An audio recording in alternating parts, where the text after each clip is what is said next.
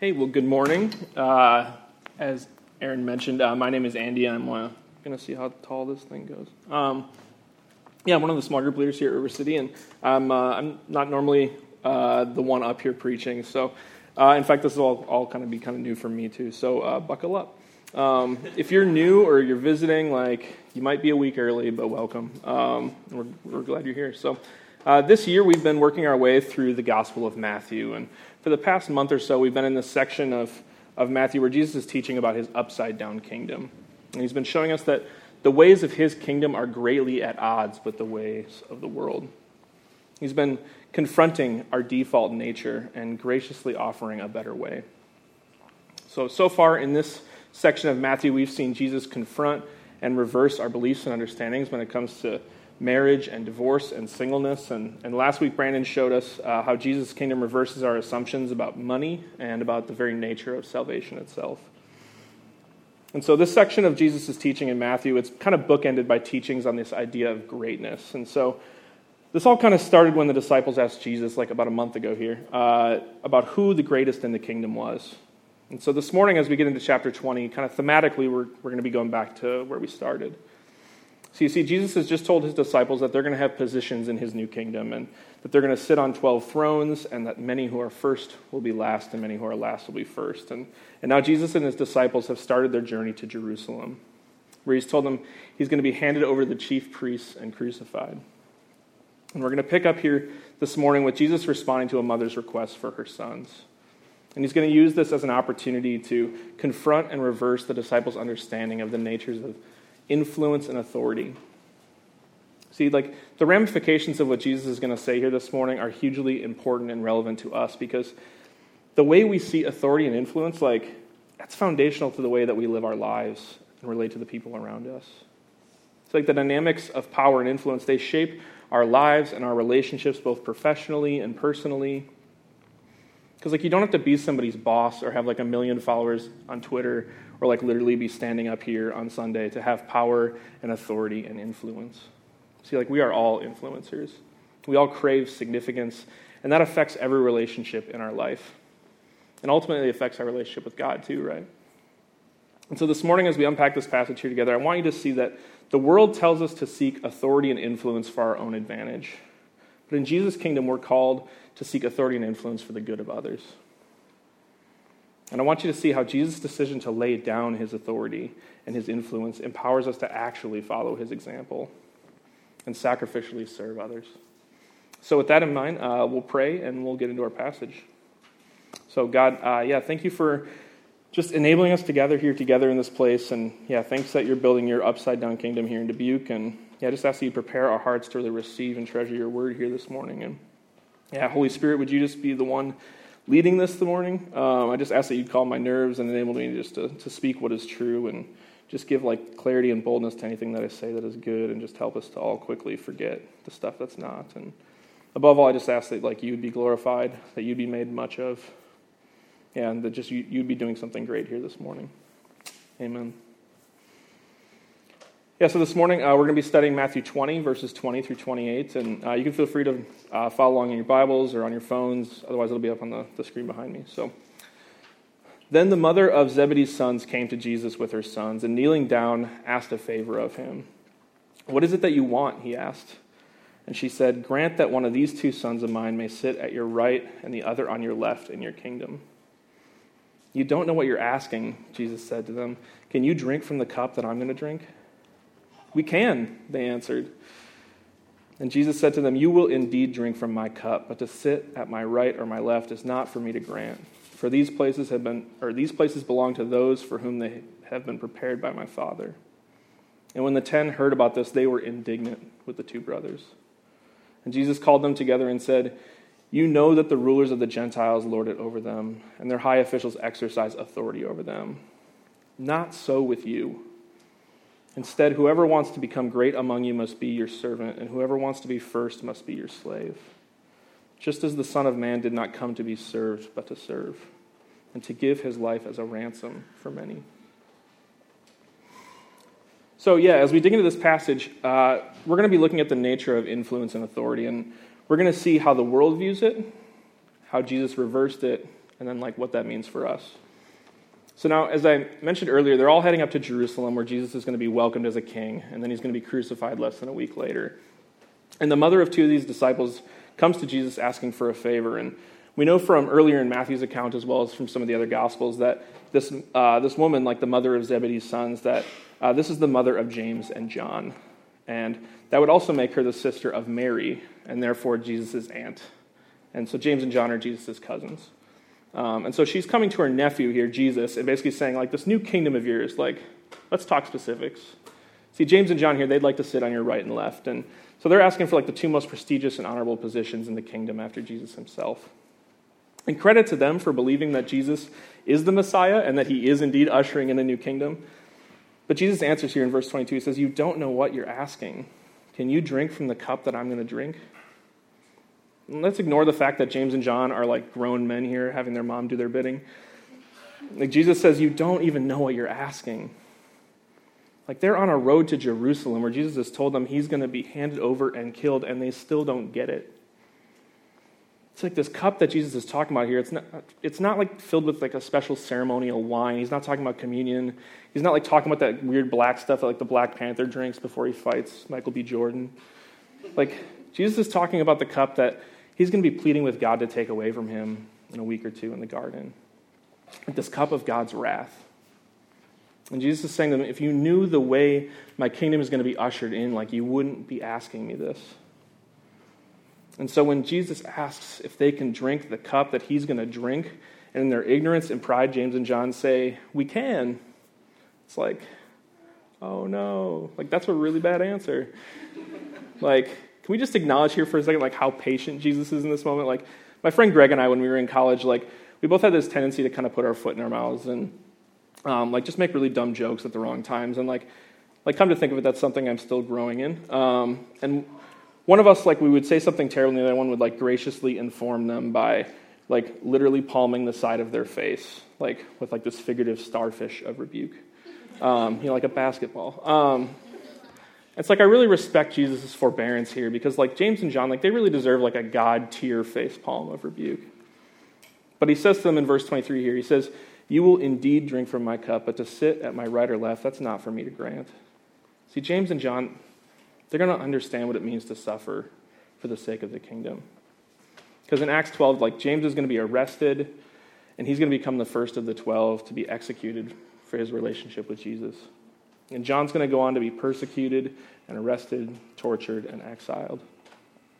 And so Jesus is saying to James and John, like, you're going to serve in my kingdom, but as far as sitting at my right or my left, like, that's not how any of this works. And the other 10 disciples here, they're angry and annoyed. So we started out this mini series in, in Matthew 18 with the disciples arguing about who was the greatest. And they see what James and John are doing here, like, and they are indignant.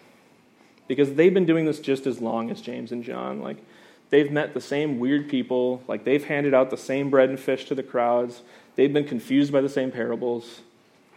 And they're not going to be passed over for like a good position in the kingdom just because James and John are asking Jesus to play nepotism here. And side note, I don't really think they're even better than James and John in this situation. Like, I just think they're mad because they didn't ask first. Or like they're probably feeling good about themselves because they weren't dumb enough to have their mom ask like their divine boss for a promotion. And so in verse 25, like Jesus calls them together and we see him explain how the world treats influence and authority. He says, You know that the rulers of the Gentiles lord it over them, and their high officials exercise authority over them. See, Jesus is telling them that their view of influence and power and authority is no different from that of the rest of the world. Like the rulers of the world, they use their authority to oppress and dominate to cement their positions of power and to build up their resumes and support their agendas. And Jesus is saying here, like, you're no different. Like, your motives share the same roots of pride and selfish ambition. Like, you might not have the title of king or governor, but your heart is the same. And this was like 2,000 years ago, but it really hasn't changed that much now, has it? Like, our world tells us almost from birth that we should start thinking about what we're going to be when we grow up and how we're going to cement our place in the world. And and as we transition from school into the workplace, we're taught that we need to study hard and work hard and build up our portfolios and our resumes. And if we devote ourselves to those things, like we'll be successful one day and we'll have power and authority and influence. And to be clear, like none of those are bad or things that we shouldn't desire or even work hard for. But you see, like the problem is that the world tells us that authority and influence are primarily about us. See, I used to have a, a boss named Dick, and uh, after college, I got a job doing web design up at this small marketing agency up in Minneapolis, and um, it was my first real job, and I got to work with some really creative and talented people, and uh, almost all of us were very young. And Dick was the owner there, and he'd been working in marketing for a long time, and then he got his MBA and he started the company. And uh, after about 20 years, he'd grown it into 25 employees, and we all answered to him. And the nice thing about being the owner is that you are 100% in charge, right? And I think that was really important to Dick.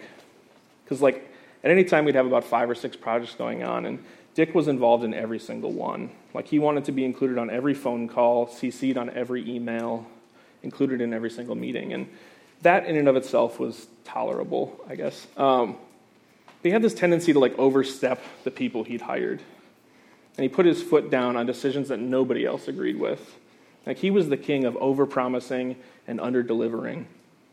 And as much as I'm grateful to Dick for giving me that job and credit him for like keeping the doors open for 20 years because that's cool, uh, it was obvious to all of us that like marketing is this ever evolving kind of world, and Dick hadn't really kept up with it. Like he was kind of painfully stuck in the past, and like we built websites, and yet like his his internet browser was so old that like we didn't even support it. And like none of these things are egregious, but like in combination, it led to a lot of bitterness and resentment among his staff. And like the reason so many of us were young was because that no one could really like like work for Dick for more than like a few years. And uh, he was generally like a very calm and mild mannered man. And but when anyone suggests that he maybe take a step back, like he would get so angry. He couldn't see it, but like the way he handles authority, like it hurt his employees and it drove clients away. And in the end, it hurt his bottom line. You see, like Dick's problem wasn't that he was old or that he didn't like his employees or that he didn't think they were talented or smart. Like, it was that Dick had spent his whole life getting to a point where he was the one in charge, where he had got to be the decision maker, where he had the power. And his problem was that he saw authority and influence as tools for his own gain rather than opportunities to support and serve his employees and clients. You see, like the world tells us that power and authority and influence are about us. And as much as we were frustrated with Dick, like, and right now many of you are thinking about the, the Richards in your own life, um, Jesus is saying here that when it comes to our hearts, that we're no different. Like, we crave power and influence because we want to feel significant. We want to feel validated. Like, we want to be the ones making the decisions, and we want people to think that we're great like we want to just feel like we have everything under control, or maybe we just want to make our lives easier. See, but Jesus' kingdom turns this thinking upside down. He says, Not so with you. Instead, whoever wants to become great among you must be your servant, and whoever wants to be first must be your slave. You see, Jesus is offering another way. He's saying, like, my kingdom isn't like yours, it's something else entirely. He's telling them reject the way of the world, like reject this lie that influence and authority will truly satisfy you. So he's calling us to deny our pride and reject those thoughts of self importance. And he's saying that his kingdom, in, in his kingdom, great is a title reserved for servants and slaves. And that if we want to be great, we need to lay down our selfish desires and instead become sacrificial servants and seek to care for the good of others, even if it costs us something. Because that's what he did, right? Like verse 28 Jesus didn't come to be served, but to serve. And to sacrificially serve to the extent that cost him everything. So, to like crudely summarize this passage, like Jesus is telling his disciples, like, you're all being a bunch of self important jerks. So, do the opposite, like me, and we'll call it a day. And so, like, you see what the problem is here, right? Like, it's not that simple. Like, these ideas aren't objectionable, they aren't new. Like, this is literally the fourth time in the last three chapters that Jesus has explained this whole last will be first idea to the disciples. And if you're like me, you might be feeling a little convicted. But, like, the idea that Christians should be sacrificial servants, like, it's hardly mind blowing, right? Like, and it's, in fact, it's hardly even Christian. Like, my CEO this week actually sent out an email uh, to the whole company with like a link to a TED talk called "Are You a Giver or a Taker?" And it was from this psychologist who um, had performed this study that showed that in the workplace there are givers and there are takers. And givers are like these selfless people who try to get their work done but are, are way more concerned about making sure that everyone around them is supported. And takers are people who, uh, like their selfish counterpart, who care about their own numbers and their own bottom line. And he found that in the workplace, takers tend to outperform givers. And that shouldn't really surprise any of us, right? Uh, but when it came to companies' overall performance, like givers were way more valuable. See, and like that's not that much different than what Jesus is saying here, right? Like the virtue of rejecting self-importance for the good of the team, like that's not a hugely disagreeable idea. Like we've all been screaming that about Russell Westbrook for years. And so when Jesus says that we should set aside our pride and consider others' needs before our own, like be people marked by grace and compassion and sacrificial serving, and we all agree that these are good and true and that Jesus is the perfect example of this, like then we have to ask ourselves like why don't we do it? Right? Like why don't we live that way? Because if we're honest, we don't.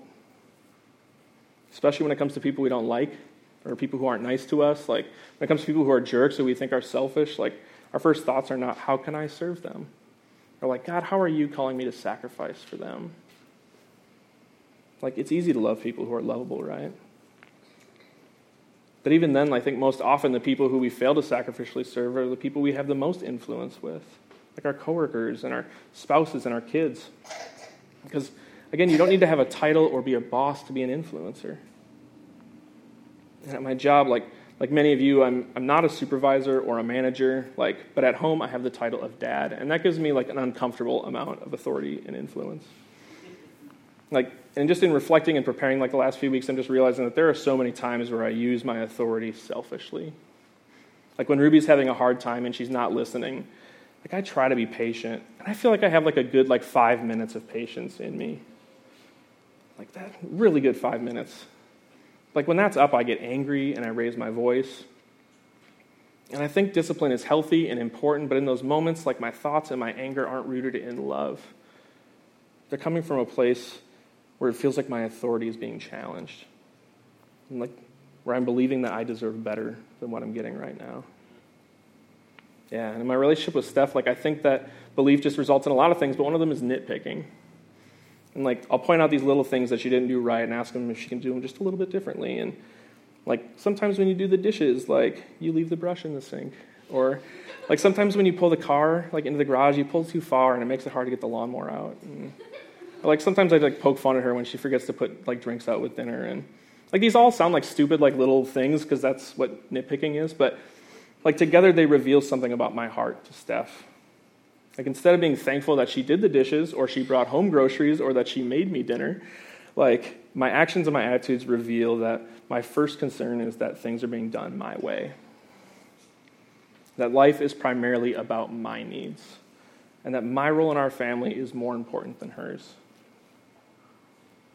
And we see our positions of authority and influence as primarily being about us, like the result is always selfishness. See, when work is about us, we become overbearing bosses or we become uncompromising and opinionated coworkers who complain and talk badly about other people and like everything is about my projects and my position and where I'm going in the company and everybody else is just an ally or an obstacle. So when our family is about us, we become parents and spouses who are impossible to please. Or we're just absent altogether because, like, as much as we love our kids, like, they're not helping us get that next promotion, right? See, when authority and influence are all about us, we become obsessive people pleasers or emotional bulldozers.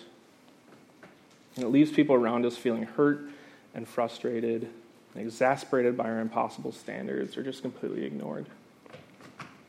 See, in the end, we're not even happy. Like, that position of influence or power authority, like, it never satisfies, does it? Like, it's still not enough. Like, we are still not enough. And we get angry when it feels like our authority is being challenged or our status or our reputation are at stake. Like, we crave significance. And in the moments when it feels like we don't have it, we're just hit with these, like, waves of anxiety and shame and depression. We are constantly left wanting. And you see, like the problem with just agreeing with Jesus and then trying to live up to this example that he set, like, is that we are hopelessly incapable of change. Like, even on our best days, we still fall short. We try to like white knuckle our way to selflessness, but it's impossible. Right? Like Paul said in Romans 7 For I know that nothing good dwells in me, that is in my flesh. For I have the desire to do what is right, but not the ability to carry it out. Or C.S. Lewis described it this way He said, All this is flashy rhetoric about loving you. I've never had a selfless thought since I was born. I am mercenary and self seeking through and through. I want God, you, all friends, merely to serve my turn. So, like, like we, we're like Paul, we have that desire to do what is good, but like we're self-seeking through and through. Like we're incapable of selflessness. Because like everything we do is rooted in our own gain. Kind of like that episode of Friends where like Phoebe's determined to find like the perfect good deed, but she can't because every time she tries, she ends up accidentally getting credit, or like feeling good about it, or like killing a bee. I think.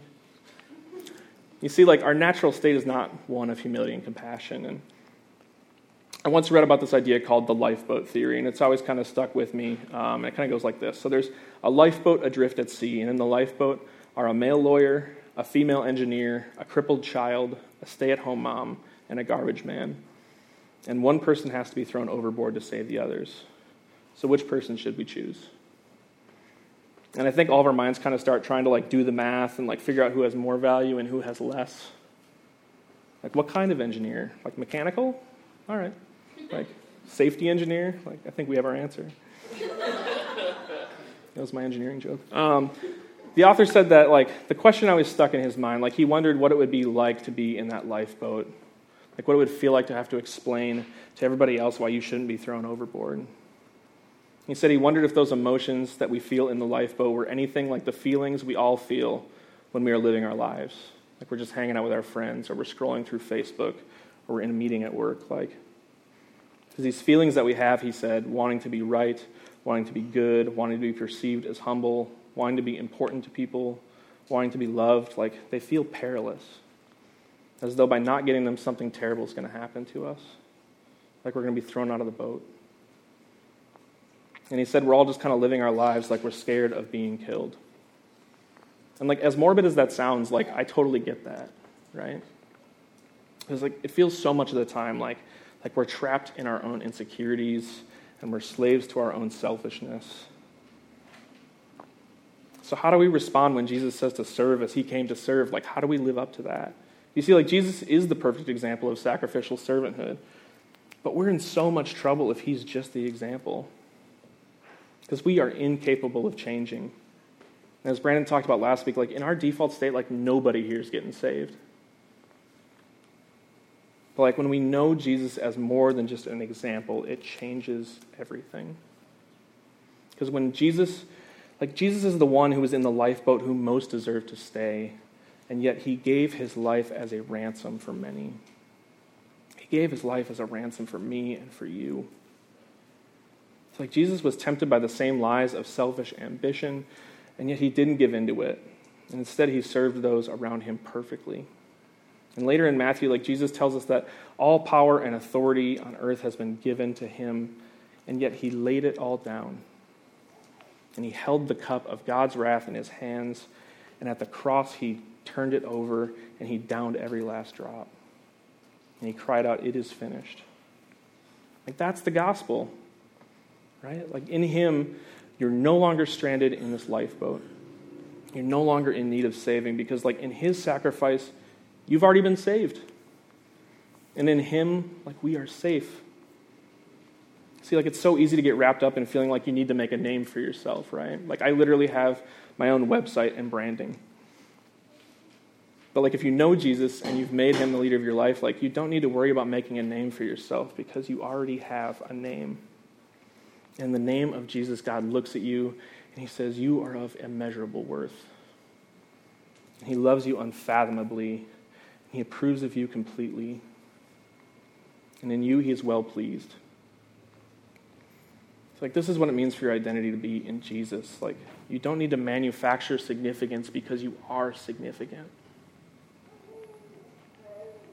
To be clear, like, it's not sinful to have power. It's not wrong to desire authority or influence. Like, Jesus had all of those things. Rather, Jesus' sacrifice allows us to have authority and influence without being consumed by it. Like he allows us to use that as a means to sacrificially serve those around us. And he gives us confidence that our identity and our value are found in him and what he's done for us.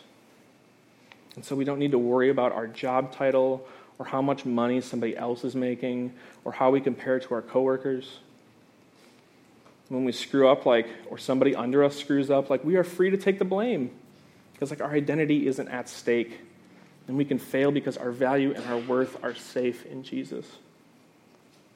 And so instead of competing, we're freed up to actually love our coworkers. Like we're free to have joy in their successes and to stand with them in their weakness, to serve them and care about their good even above our own. And as parents, like that gives us patience even when we're tired and our kids are a mess. Like it frees us up to actually care about our kids flourishing rather than just like seeking to not be annoyed or embarrassed. And like it rescues us from having to worry about what other people think when our kid is having a meltdown at the zoo because her knee is hurting and you promised her ice cream and you're out of cash and the ATM is broken. Like that too soon. Like rather than responding with anger or annoyance or distress, like confidently having our identity in Jesus enables us to respond to our children with patience and empathy. So you see, like being out of the lifeboat, that changes everything because it removes the cost.